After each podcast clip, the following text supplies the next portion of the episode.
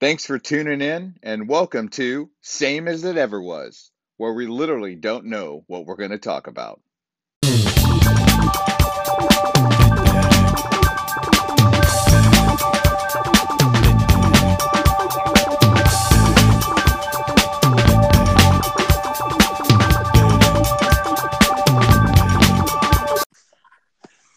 Hey, hey, hey, JB.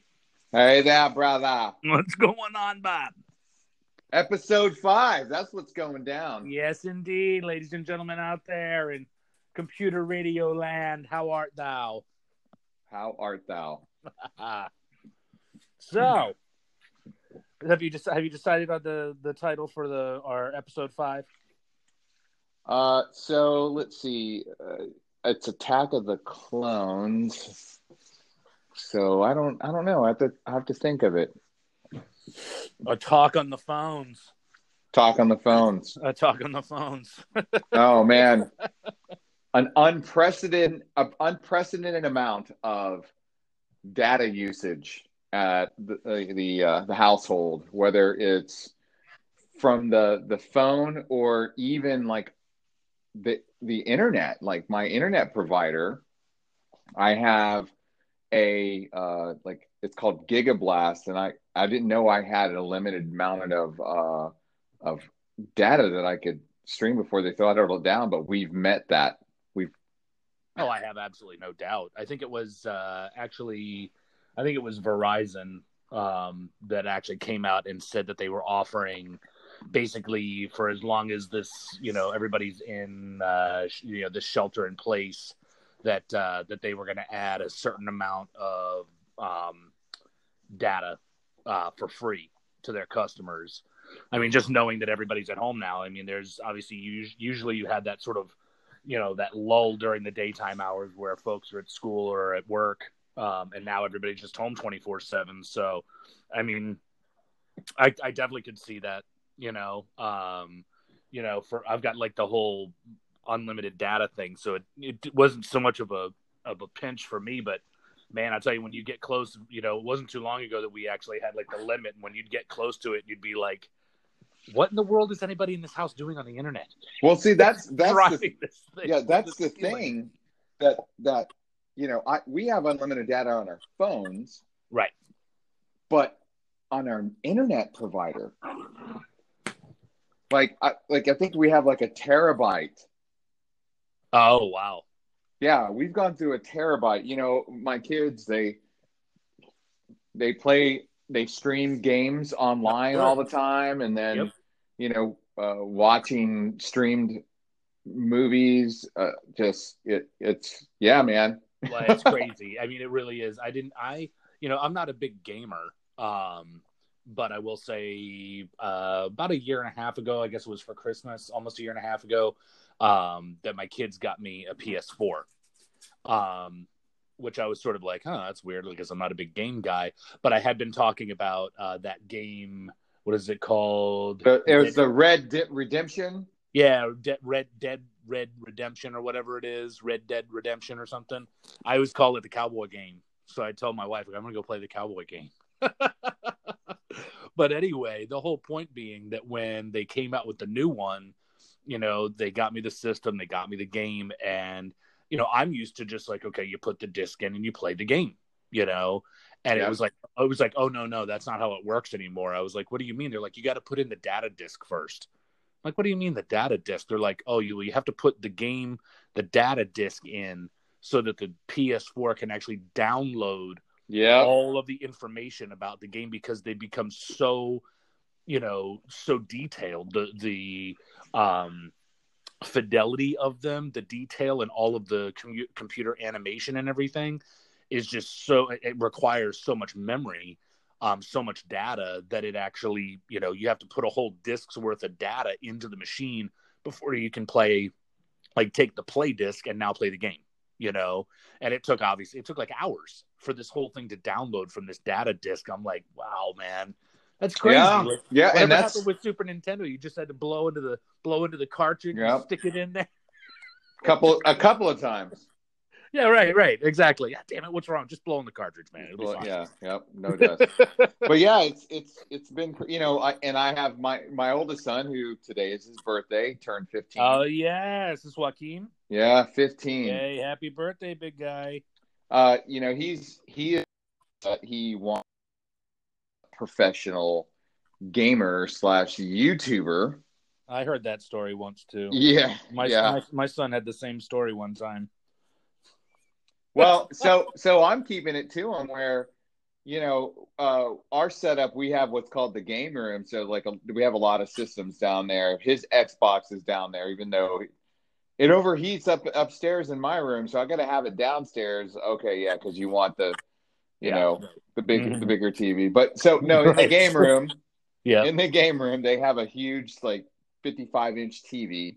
sure. and then you know we had the switch uh then then the xbox uh and then we have uh this this one system called pandora's box that has like 1500 of the old school games that's for me uh, Right.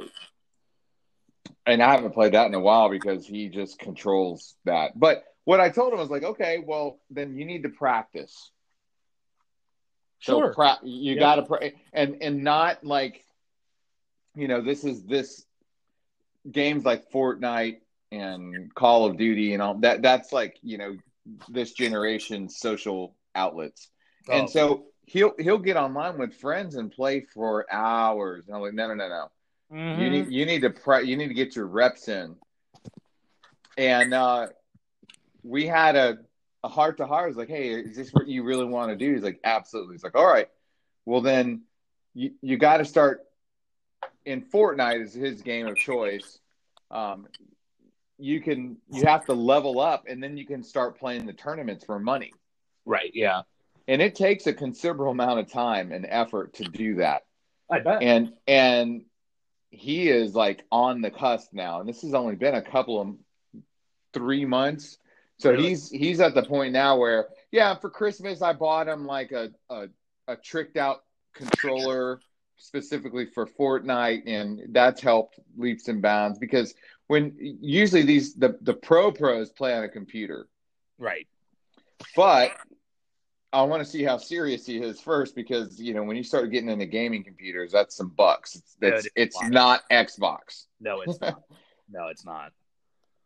Uh, so so yeah. but so then he, he got to the point where I'm like, why are you not practicing? Like he was doing nothing in his room. It's like, why are you not practicing?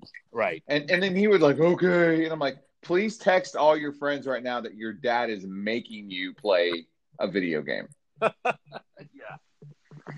And They I won't just- believe. They won't believe you. yeah. My dad made me play video games all the time because I said I want to be a professional. Well, I mean, it is crazy. It was. It, it, it makes me think of. Uh, I remember when I was at the uh, the the Navy instructor course um, down in uh, Virginia Beach, and uh, totally crazy. I remember there's this guy who was in my class, and I don't remember what he did. He was a sailor. I don't remember what his job was, but you know, his big thing was Madden, and um he basically was talking about how like he actually would compete playing Madden against other people.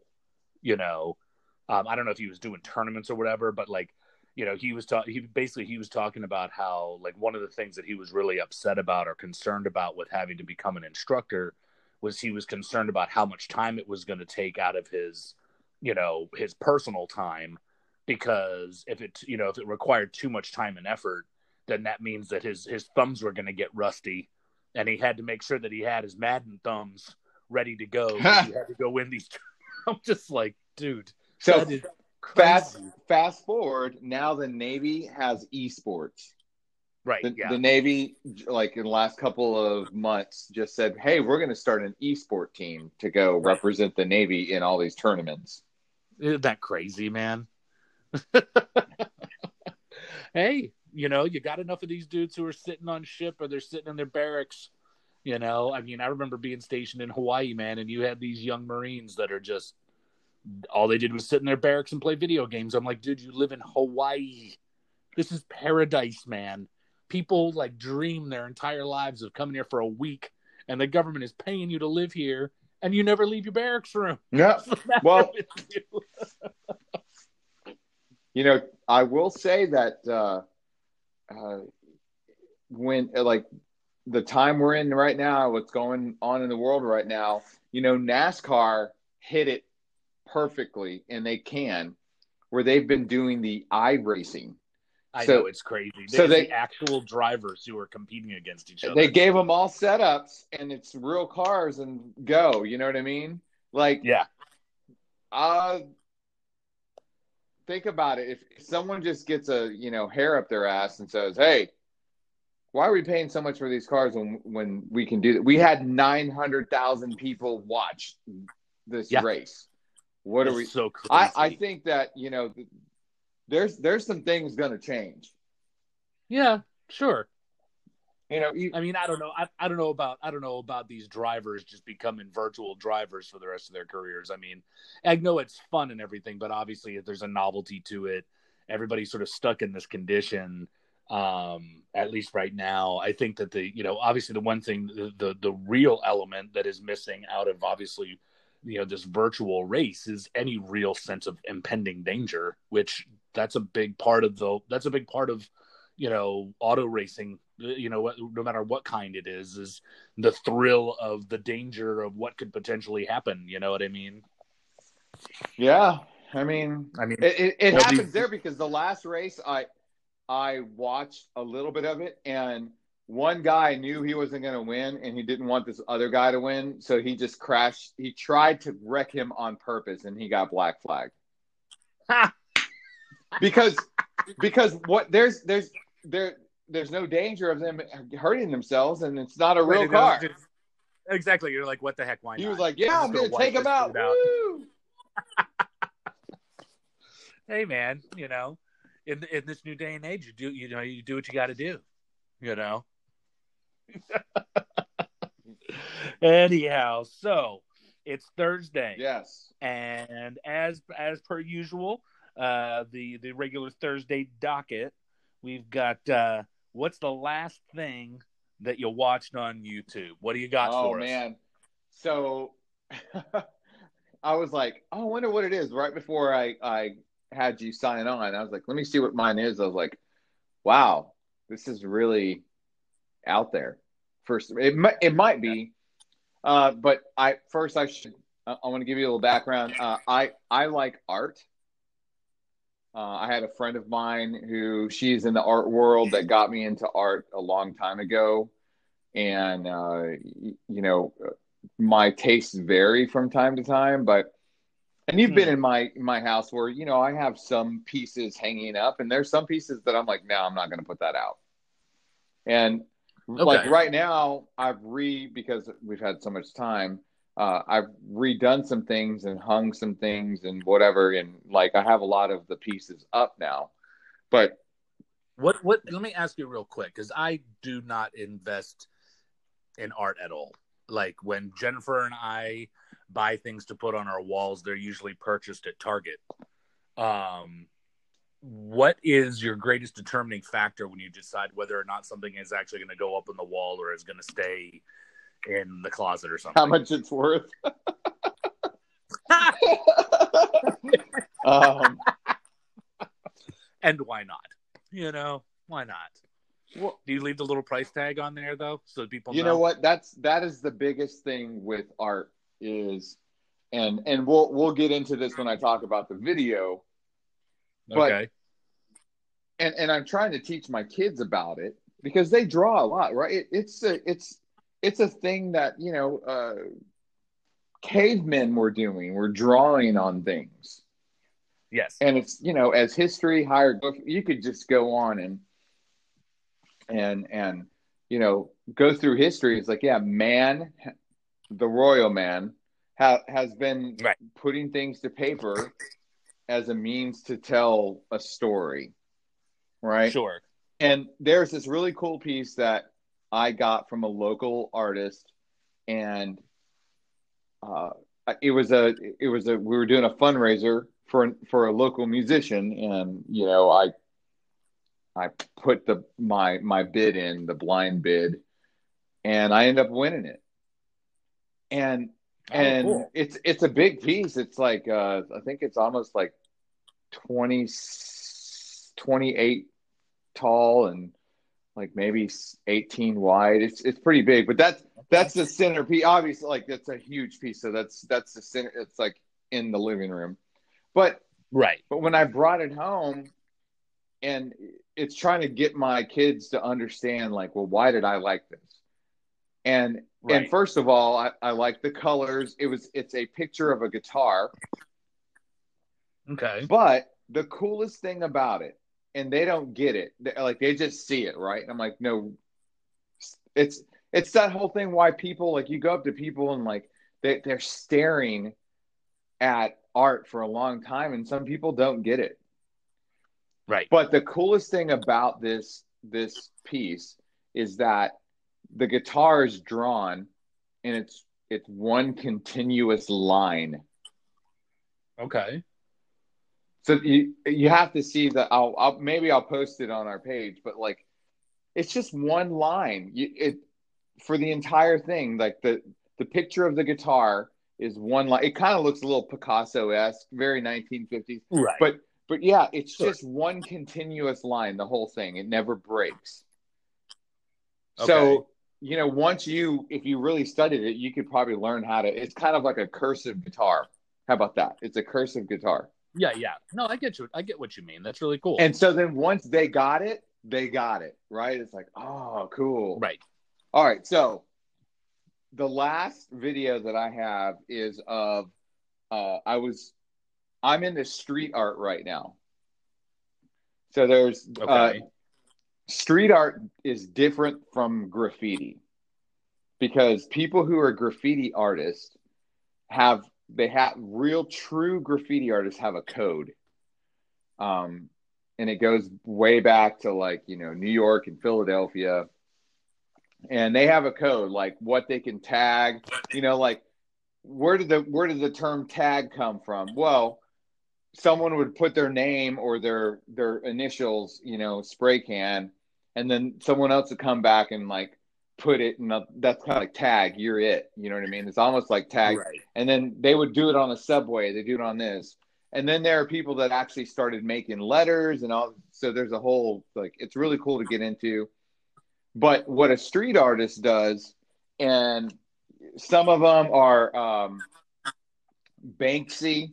He's he's from bristol uh, in the uk Yeah. uh, Ben Eine is another guy that i like um, Shepard Fairey, he's he's a U.S. guy. Uh, these are what I would call uh, street artists, and Okay. and they do like they use a lot of stencils. Shepard Fairey uh, is a guy that someone made a. He's like, hey, can you make a stencil of this? And it's a picture of Andre the Giant, and Okay. um, and then he was like, "Oh, this looks pretty cool." So he made it into like you know those concert posters that you would you know people put up in the olden days, and and and use like Right. the wheat glue and all that shit. Um, sure. He would put these all over the place, and and it, he put obey, Okay. right? And Hmm. people were like, "What is this?" He would just literally put. He'd make stickers. Uh, he would go in places in L.A. wherever and just put put those up in places where everyone can see them and would just say obey and people thought it was like this what is this like some kind of terrorist group or whatever Right. or- exactly. Yeah. um It's like uh, what was the name of the movie? Uh, yeah yeah yeah with Rowdy Roddy Yes. Piper. Obey, consume. but there so so anyways the guy that I, I i was just deep diving into some youtube videos and his name is john michel basquiat right and you're thinking Hmm. like what the Hmm. heck no he's he's from new york he's american um his uh his parents were haitian and puerto rican Okay. and man, such a just a interesting story. You know, he he died really young from uh, drug overdose, uh, and what started his he always drew, but what started his art career was that he ended up he like when he was like 13 got hit by a car. I think he was 13 and while he was Yeah. recovering his mom or was his grandmother brought him uh gray's anatomy book which for those of for those of you that you know it's not the show no No, no, no. It's an it's an actual actual book. medical book called Gray's Anatomy, and he studied that, and that was kind of like the the number one thing he would like draw like these skulls and like bodies, and Sure. it would be kind of like half person, half bone, or whatever, but very Right. abstract. Super abstract, and he would use like multiple mediums. Like he would do like paint and pastel, whatever. Uh, but Right. he, what he started to do when he was younger, younger, like you know, eighteen to twenties, um, need some money because he would end up being homeless, and like he would paint this stuff and go and sell. Like he would make like on cardboard, whatever he could find in the street, and paint this stuff. And someone was like, "Oh, this is great." And one of those people ended up being Andy Warhol. Oh, so wow. then Warhol's like, man, this guy's a genius, but he doesn't even know it. So uh, he was hanging out with Andy Warhol. This one art uh, gallery owner saw his stuff, and she was like, hey, I want you to paint all this stuff. I'll give you all the material you, you want or need. And I have a room below the art gallery. Just paint all the stuff and I'll sell it for you, right? So she was kind of getting a cut right. and he would stay in there for days and he Wow. he painted like thousands of pieces right. it was like all right well how much is this worth you know and he was like he would be like oh i'll give you you know just give me a hundred bucks whatever and she was like no no no oh no no God. so then she's let's have Yeah. you know uh a art you know we'll put you up and you'll have an in residence and we'll sell stuff well then it up was thousand like Oh my Yeah. lord. um and tw- so he he has like he died what was he 20 he was uh, 28 he was only 28 when he died but he went round and round with with uh, Andy Warhol. We're friends. We're not friends. Um, there's a guy Right. named Keith Haring, another New York uh, artist that he would hang around. He dated Madonna before she was Madonna. Yeah. Oh, really? Um, That's crazy. but he his whole thing is uh, his painting it was i can't i don't know the exact i know it was like a over a hundred million dollars he had a painting sell for like a hundred and ten million dollars which is like number six this is what this number six on the all-time list right but number one for american artists hundred and ten million dollars for one painting I just can't even. I don't even know who those people are. That's. I mean, that's the thing that blows my mind. I know that the art thing is. Uh, it's for real, but it's when I hear things like that and I think to myself, like, who is this person? Who is like, I love that painting so much, I'm willing to pay 110 million. It was a Japanese billionaire that that paid that much for it. It's just insane Well- to me. It's just So and and that's the thing, right? And like I'm I really enjoy the the works of Banksy.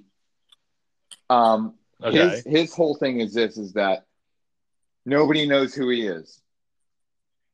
He Okay. he I is think I've heard of. he this has kept before. his identity a secret for right. for like 30 almost 30 years and Right. he'll just put something up. Well so when he started he would do he would you know he was a graffiti artist and then he turned into a street artist. Well what's that mean? Well when you when you use a stencil uh graffiti was illegal right? Obviously. But and Right, so as soon as you try to set stuff up you know and try to spray paint stuff it takes too long. So then he got there's Right. a french guy black Larat, and he was the first one really using stencils so then he started making these stencils Well, all you got to do is just tape the stencil up, spray paint, and then d- within five minutes you're gone. So then that's what he started doing is stenciling, and people were like, "You're a sellout," because the graffiti artists, like I said earlier, they have a, a huge like code, right?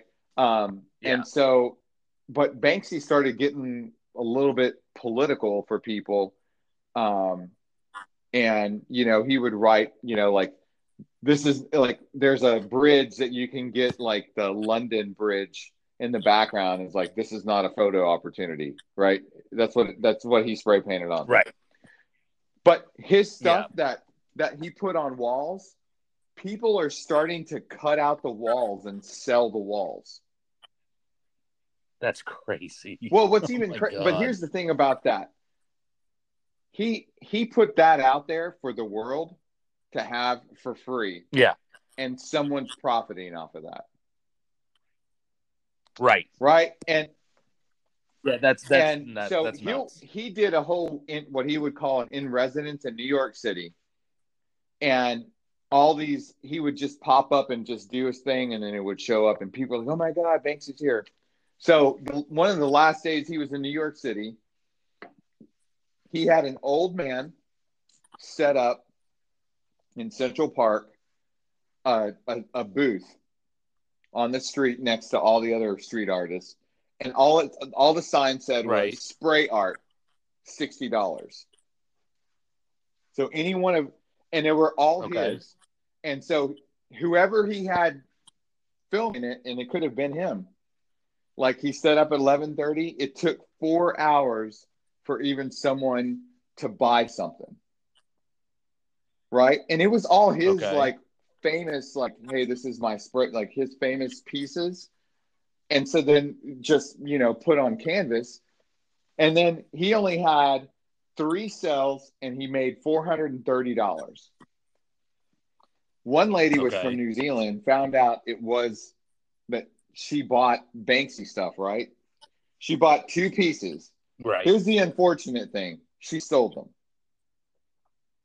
But she also made Okay. a quarter of a million dollars off of two pieces that Holy she bought mackerel. for 60 bucks because she said, Hey, I only have, I'm going back to New Zealand and this is how much cash I have left up, but I really want these two. And the guy was like, Okay. So, so what does that mean? What's the whole thing, right? Like what you said, who determines how much that's really worth? And then, and then like, you know, he tried to sell, he tried to sell his artwork on the streets in New York City and no one bought anything. It wasn't until it got into a gallery that someone said it was worth something. Right, exactly.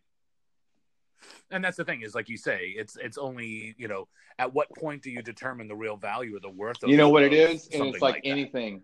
Yeah. Whether it's the the Christmas present that that is the the big fad for the year, whether it's Cabbage Patch Kids or Tickle Me Elmo, or to nowadays for you know toilet paper. It's Right. like, oh, this is in Yeah. demand. I like this is in demand, so I'm going to get that. Wow.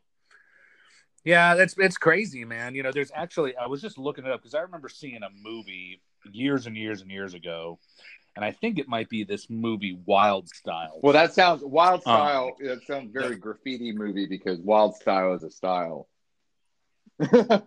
Well, yeah, it's this is a, this is actually a I mean this is, it's a, a movie. It's a drama about uh, graffiti artists in New York City. I think this is the one. Uh, back it, it was released back in 1983. Um, and I, I like I say, I remember seeing it when I was a kid, and it was really sort of this drama that was about um, this kid who's obviously he's like a teenager and he's like a graffiti street artist, you know, whatever um, and sort of the struggle that he's going through because obviously there's all this competition with other artists and people are trying to stake out places where they're actually going to create their stuff. And obviously the graffiti thing is illegal you know so you're constantly competing with that and issues in his personal life and whatever. But i don't know why that movie always sort of stuck in my head and when you were talking about it, made me think of it. I'm pretty sure um, i'm pretty sure this is uh, the film wild style. But uh, So the the video. Oh, here we go. YouTube. So for me, the video on YouTube, you and I have talked about this before. Uh, it's actually it's a it's Oh. an excerpt of uh, okay, yeah. albums. Aja Yes. by Steely Dan. Um, which I'm going to tell everybody in the listening audience, and I don't know if anybody had seen my personal.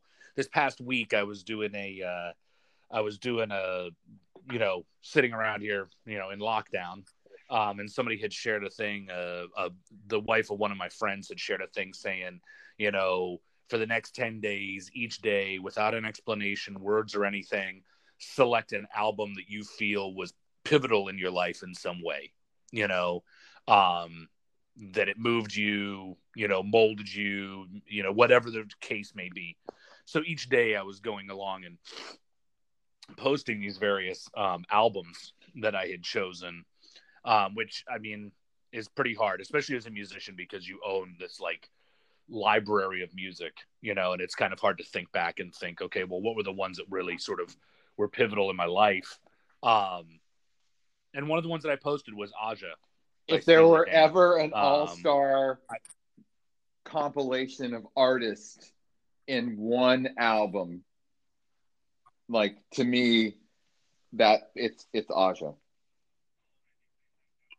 Oh, I think I, I absolutely. I mean, I you know it's interesting, and obvi- I'm a big Steely Dan fan. You know, I and I know like you know you've got a very eclectic sort of taste in music, and I do too. Um, you know, I'm a big metalhead. I love thrash metal. Um, you know, Megadeth, Anthrax, all that sort of stuff. But at the same time, I really love artists, and, and these were some of the artists that I had shared uh, over the past ten days. You know, artists like Mhm. Donald Fagen, you know, um, artists like Pat Yeah. Metheny, you know, I mean, they're just visionaries in my mind. Um, so I agree with you. Uh, you know, the thing about Aja, um, you know, as a fan, you sort of learn a lot about the bands and and and the way that their albums are made. And and this video, this documentary from I think it was VH1 who did classic albums. That was like a series on VH1.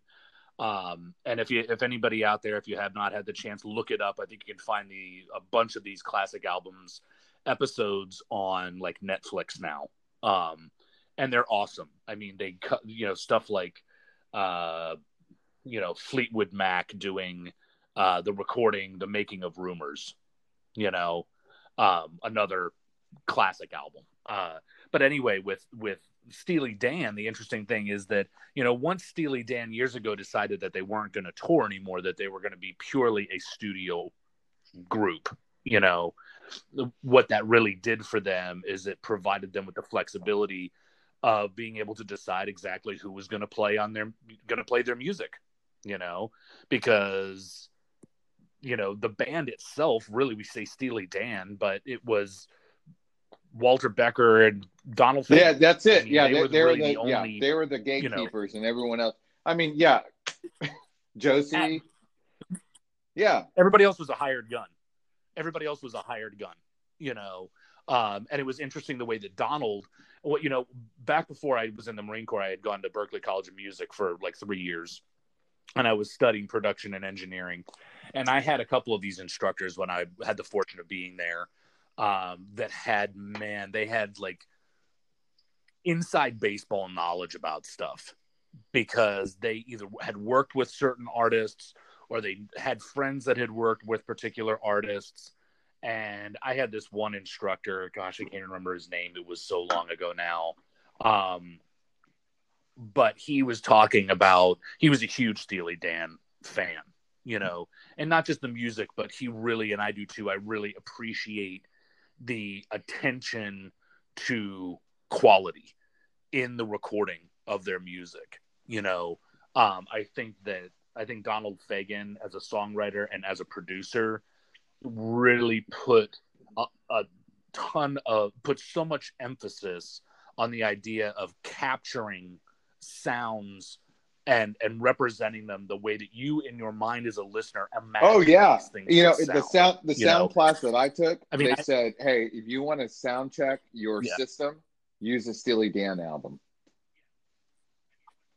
Yes, I mean it was it was, you know, and I remember that that was one of the things one of my instructors said was like, you know, what what we're doing in the studio is we're making the effort to we have in our mind's ear, we have what we think the ideal tenor sax sounds like or the ideal drum set sounds like or piano or whatever these instruments are and your job as an engineer in the studio is to capture that perfect idea that you have in your mind and try to match it up with what you're creating in the studio you know and you may never actually get to that perfect thing but steely dan gets Yeah. about as damn close Yep. as you're ever going to get you know um and you know the thing is is that once they decided to become a studio band like i say they could essentially they could you know what they used to do and it's crazy to think about doing this now because uh, you know how much studio time costs and you know you're paying people to come in and play tracks. But they would do stuff you know like they would you know they you know donald fagen would write a song and he would bring in like six different drummers to play the same track because he was literally writing out all the parts. There was no like oh that's a cool lick yeah do that thing. Like he was he's a composer literally writing out all of his all the parts for all the music.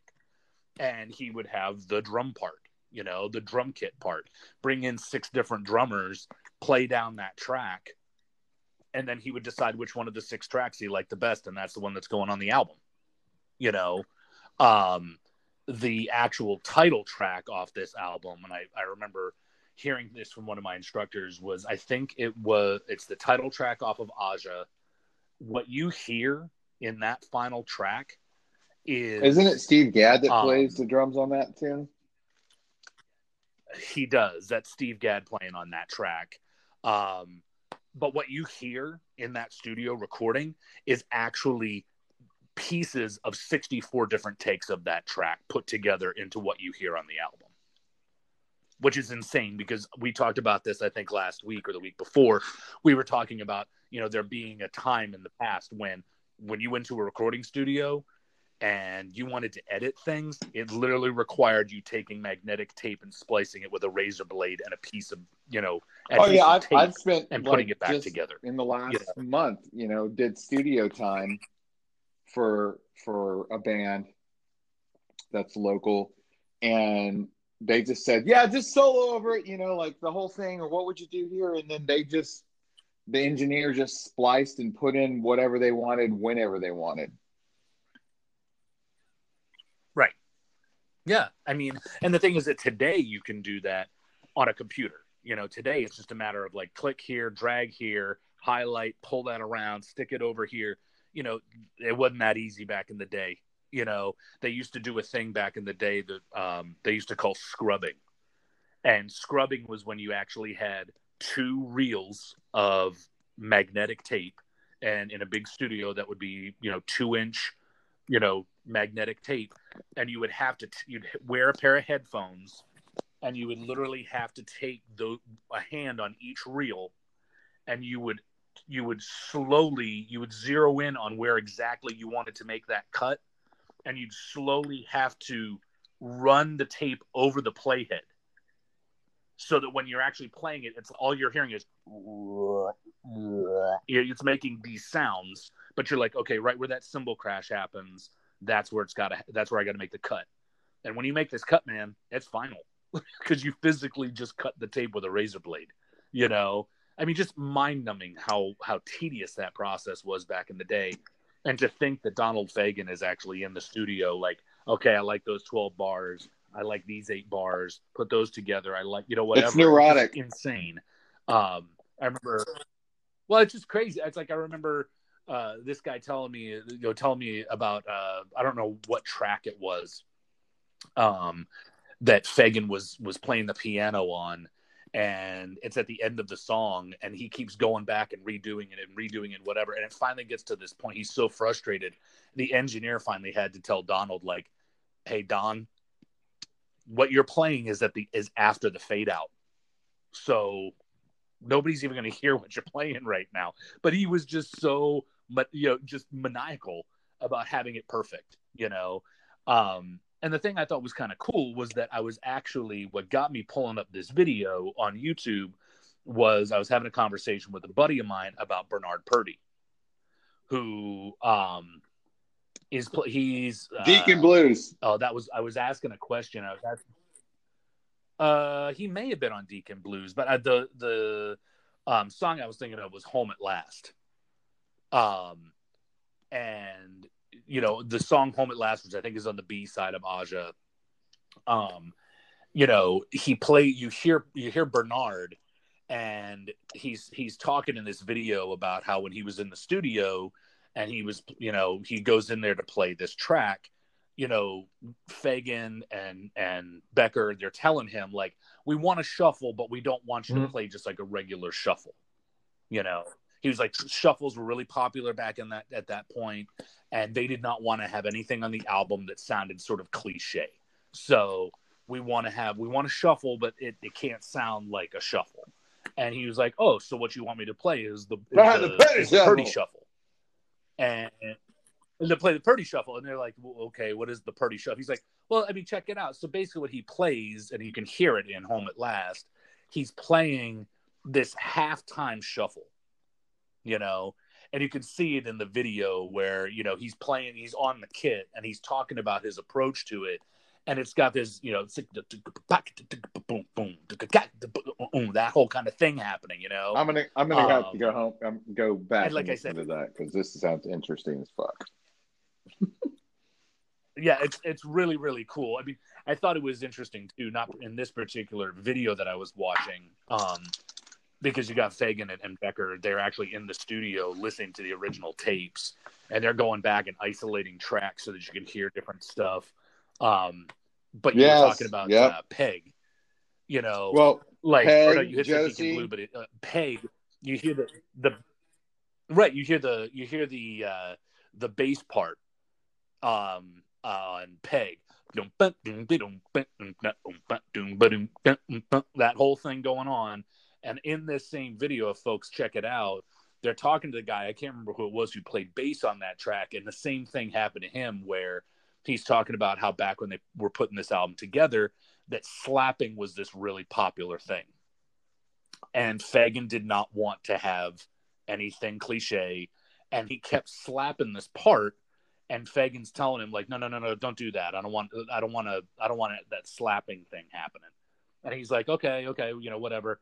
And he's basically talking about, so basically what he does is he just basically turns his back while he's playing the track and he plays the exact same thing, but because Fagen can't see what he's doing, he's like, "Oh, that's cool. Yeah, I really like that." He's like, "I didn't change anything. I just I just made sure he couldn't see what I was doing." You know, um, just really, really like again, really cool sort of you know behind the scenes stuff with the making of these great albums. Well, and I, um, and I think Michael McDonald I, is on that fun. tune as well. He is. He does. Uh, my brother was commenting on that the other day because he was talking about um, uh, it's Josie, I think, um, is the one where where Michael McDonald is singing backups, and it was apparently it was the first time that that Michael McDonald had ever been in the studio before where he was being asked to harmonize with himself because he had always sung like background stuff with a group of people and they would harmonize together but he had never been put in a position where he had to do individual tracks of himself and harmonize with his own voice, you know, and how what an incredible experience that was, you know, um, because that's the line from freaking I think it's Josie, the uh, what is the line? Broadway Duchess, mm-hmm. darling, if you only knew half as much as everybody thinks you do.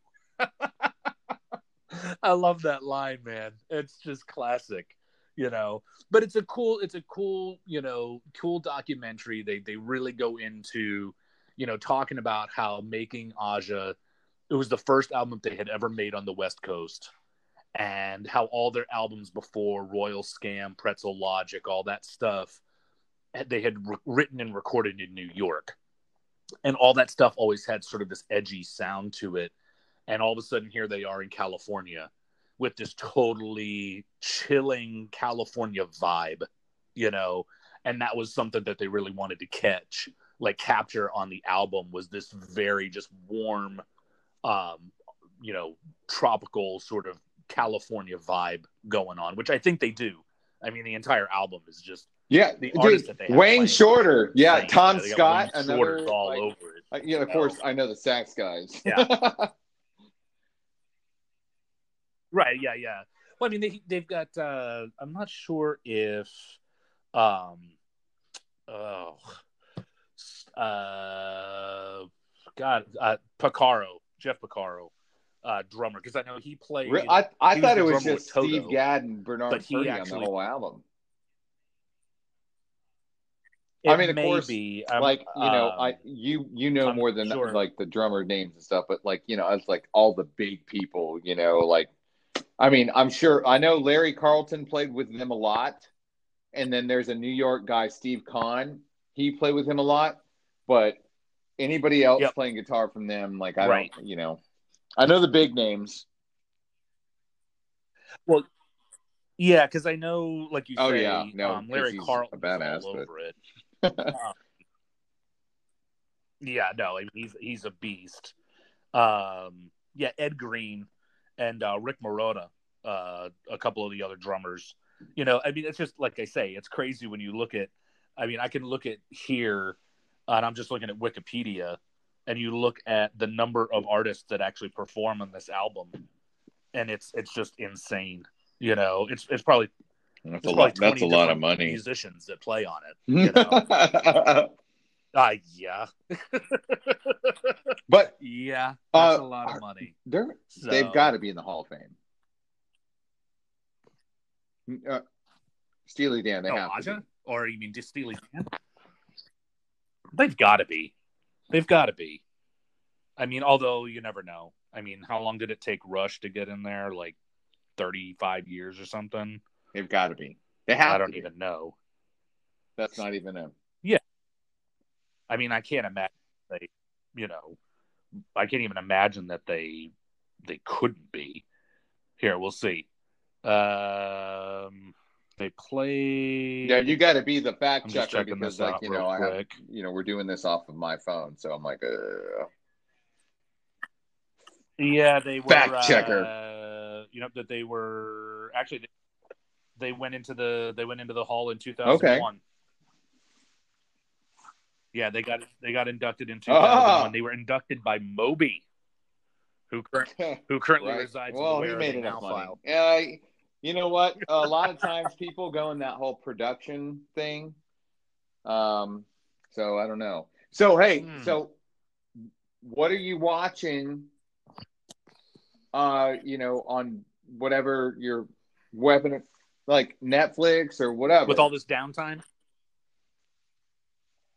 Yeah. Um. Well, actually, I've been I okay, I've yeah, mentioned this before. rewatch. I've been yeah. watching Deadwood. You know, uh, you know all about the whole sort of cowboy western thing. Finally finished it today. Finally got to the final three episodes, three three seasons. Finally got to the final episode today. So, um, I know they made a movie out of it. Um, haven't watched that before. Um, Jennifer is still on Grey's Anatomy, which there's like 40 seasons of it, and she's just 40 started season seasons. five. So I don't know when that's gonna end. You know what is? I don't know. That's gonna be a long time. But everybody, Oh, everybody keeps talking about this Tiger Look, King listen. thing, and I feel like it's seven now episodes. I'm falling. Rewatched it. Okay. And I, I will say, I generally give a show like maybe, you know, one to two episodes. If it doesn't bite me, then I'm not going to watch it. I heard very. I heard that it's very similar to this whole like Uh, making I, I don't, I don't know about that, but after, like, you got to get through the first episode. The first episode for those listeners that have not listened to it or watched it. The first episode is just the introduction of characters. So you got to get through that. Once you get through that, then it's a roller coaster. It's like, Okay. wow. This documentarian, first of all, he does a great job as a documentarian. Number two, it's amazing that th- that this just fell into his lap. So it yeah, it it's Okay. it's worth the watch. Yeah, I mean, well, everybody's been, you know, everybody's raving about it. So I'm like, you know, I'm really kind of hoping, at least now that I'm done with this whole, you know, Deadwood thing, I think that that's probably going to be the next thing I want to sort of, I want to jump on because everybody's just saying it's so incredible. If you have not seen the Making of a Murderer documentary, um, you know, that was, I was in the same position uh, with that. You know, it came out, everybody had watched it everybody was raving about it and i finally said you know what? We should check this thing out. I didn't really know what to expect. And i mean unfortunately it seems like in you know in the aftermath of the, the that documentary you know there have been allegations leveled that the documentarians you know that they didn't you know uh, accurately portray everything that there were certain pieces of information that they sort of left out of their documentary and so forth and so on. But what you see if you have not seen that film the story that you are told is you'll be flabbergasted. You know i mean you just you you watch this and you think to yourself i cannot i, I just it blows my mind that we live in a country where there could be that kind of miscarriage of justice.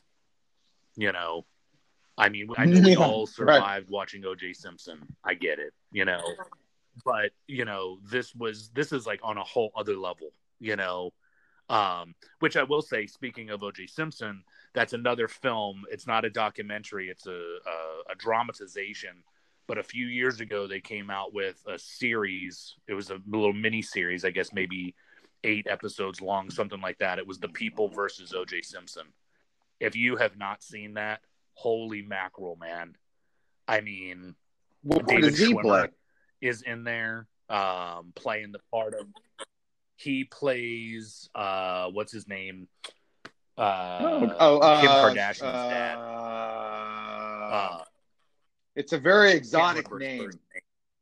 he was one of his he was yeah he I mean- was you know he was one of OJ Simpson's Obviously, very his, close his last friends name is Kardashian. you know he was one of well right right i just i can't remember what his first name is but yeah he was one of oj simpson's very very close friends and he was one of Robert. his attorneys in the trial. Robert Kardashian. um bunch of different people. Is it robert kardashian? Yeah. No, no. pretty exotic name robert. But yeah no it's if you haven't seen that i recommend that one too because it is amazing. Yeah roberto um but that's one of those that's one of those docu or one of those dramatizations that brings a lot of the stuff that we never knew as just the american people watching this thing on television and all the stuff that we learned. You watch this this you know mini series and it's like holy mackerel dude. The stuff that his lawyers did you know stuff like when they were going to go you know when the when the lawyers were going to take the jury to to OJ's house and they were going to you know walk them around the house and his lawyers knew that you know OJ's house I mean, he had all this stuff in his house. He had pictures of him because he used to go like golfing with the LAPD and all this stuff. He had pictures of him with these guys that were on the police force and just, I mean, all this kind of stuff everywhere. And when his lawyers knew that the jury was going to be coming to the house, they went in there and completely cleaned the place out and re re uh, decorated his entire house with all of this like Afrocentric artwork. You know, they actually had pictures of people, like they had these certain photos of like ethnic people that they put around the house. These were like stock photos. They weren't even people of they weren't even pictures of The ones that you buy in the uh, frame. they were just like stock photographs. Right, exactly. Yeah, it- basically, it was like his lawyers were because it was all for them. They knew that turning this jury was a matter of creating a perception, and the perception that they wanted to create was this idea that O.J. Simpson, you know, that O.J. was this proud black man. You know, when the reality is, is that I mean, O.J. Simpson didn't even identify himself as being a black man. I mean, he told that he said that to people. You know, I'm not black. You know, but they couldn't let that they couldn't let that come out. They had to create this this perception. Um, and it was pretty shocking. Like I say, a pretty pretty amazing uh, mini series. But yeah, I mean that's that's sort of where we're at. I mean, you I got really to. I and, and I've been, you know, it, they're on the I mean- third season now, but like I got into Ozark. Wow. Wow. yes, like we've been hey, watching you know too, what man. you, you want to mackerel. someone like me Dude. which you know not qualified but um dude the first episode was like wow yes the fir- that's how you Uh-huh. oh yeah because we we never seen it. Are you starting this from the beginning? It- Really? Yeah, we started way we started way back when the first season started, and now the third season just started like last week. okay well Oh my god, dude, it's crazy. uh, so Crazy. yeah man like crazy I, I love it we we watch and we haven't you know Now it's really thing. really good. other than Tiger King because it was only seven episodes, right? I start the first episode like last Right. Not this past Friday, but the Friday before, and then it's like Mhm. almost like two o'clock in the morning. We start at like about ten o'clock, right? And then it's like two o'clock in the morning. I'm like, oh my, where's Mhm. my wife? She's not. She felt. She must have fell asleep downstairs. No, she she binge watched five episodes because she was just enthralled with Oh Tiger. my god, It's a that's what everybody wreck. has said. Like But, you can't stop you know- watching it. I will. I will. I, I will say another series if you've never gotten gotten into it, and folks out there, if you haven't checked this out, I highly. Oh yeah, I haven't it. seen that one. Is Schitt's Creek. Oh. oh, Oh, Oh, my well, God. That's all you have to say. Eugene Levy. For me personally, yeah. Eugene, dude, him and he and Kathleen O'Hara, the two of them, uh, they are they are comedic geniuses. And this show, I'm telling you right now, man, from the first episode, and we're just about to finish up this latest season, which I'm thinking is their final season. Um, it will have you laughing your ass off out loud from the minute one. It is just too much, man. Just incredible. The characters, you know, these characters that they create and the And- circumstances and what's that they called? put them Shit in. Creek? It's just like, what is going on? What is it? Uh, what's it on? Schitt's Creek. Hulu. Never. Um, Hu- Hu- yeah, I think it's on Hulu. Oh, it's not. Hu- It's on Hulu, but this, the Okay. channel it's on is Pop. Yeah,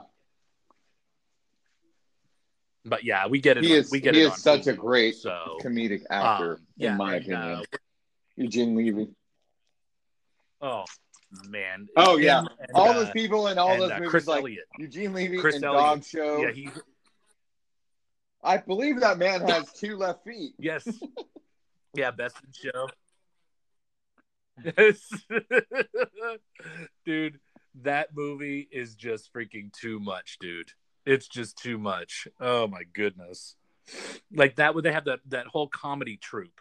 Oh, 'Cause they yeah, got, dude, a mighty wind. Uh, a mighty wind. Searching know. for Guffman. I mean, or, and you know, They've the got that, they've got the- You know what I mean? But yeah, Yes. Right. Sure. Yeah. But it's just this this whole And- and series. none of them have a of script. Films. You know. Uh, it's it's kind of like Yeah, Curb Your it's like everybody's just riffing. well, exactly. There you go. Strange, odd. So, but anyhow, I'm gonna let's Yeah, and, uh, and, wrap hey, it up for we're- today. we're up to episode 280. Five. Uh, Inching closer to three hundred. Oh yeah, man. I don't. are we? Hey, we just wanted to let everybody know. We're we're on Apple. them, uh, share- share the news, Jeremy, Apple with, uh, podcast, with uh, and we got a nice Yes. Because I'm the one So- that cusses the most. every every Oh, every no. episode has an E next to it because of me. Oh well.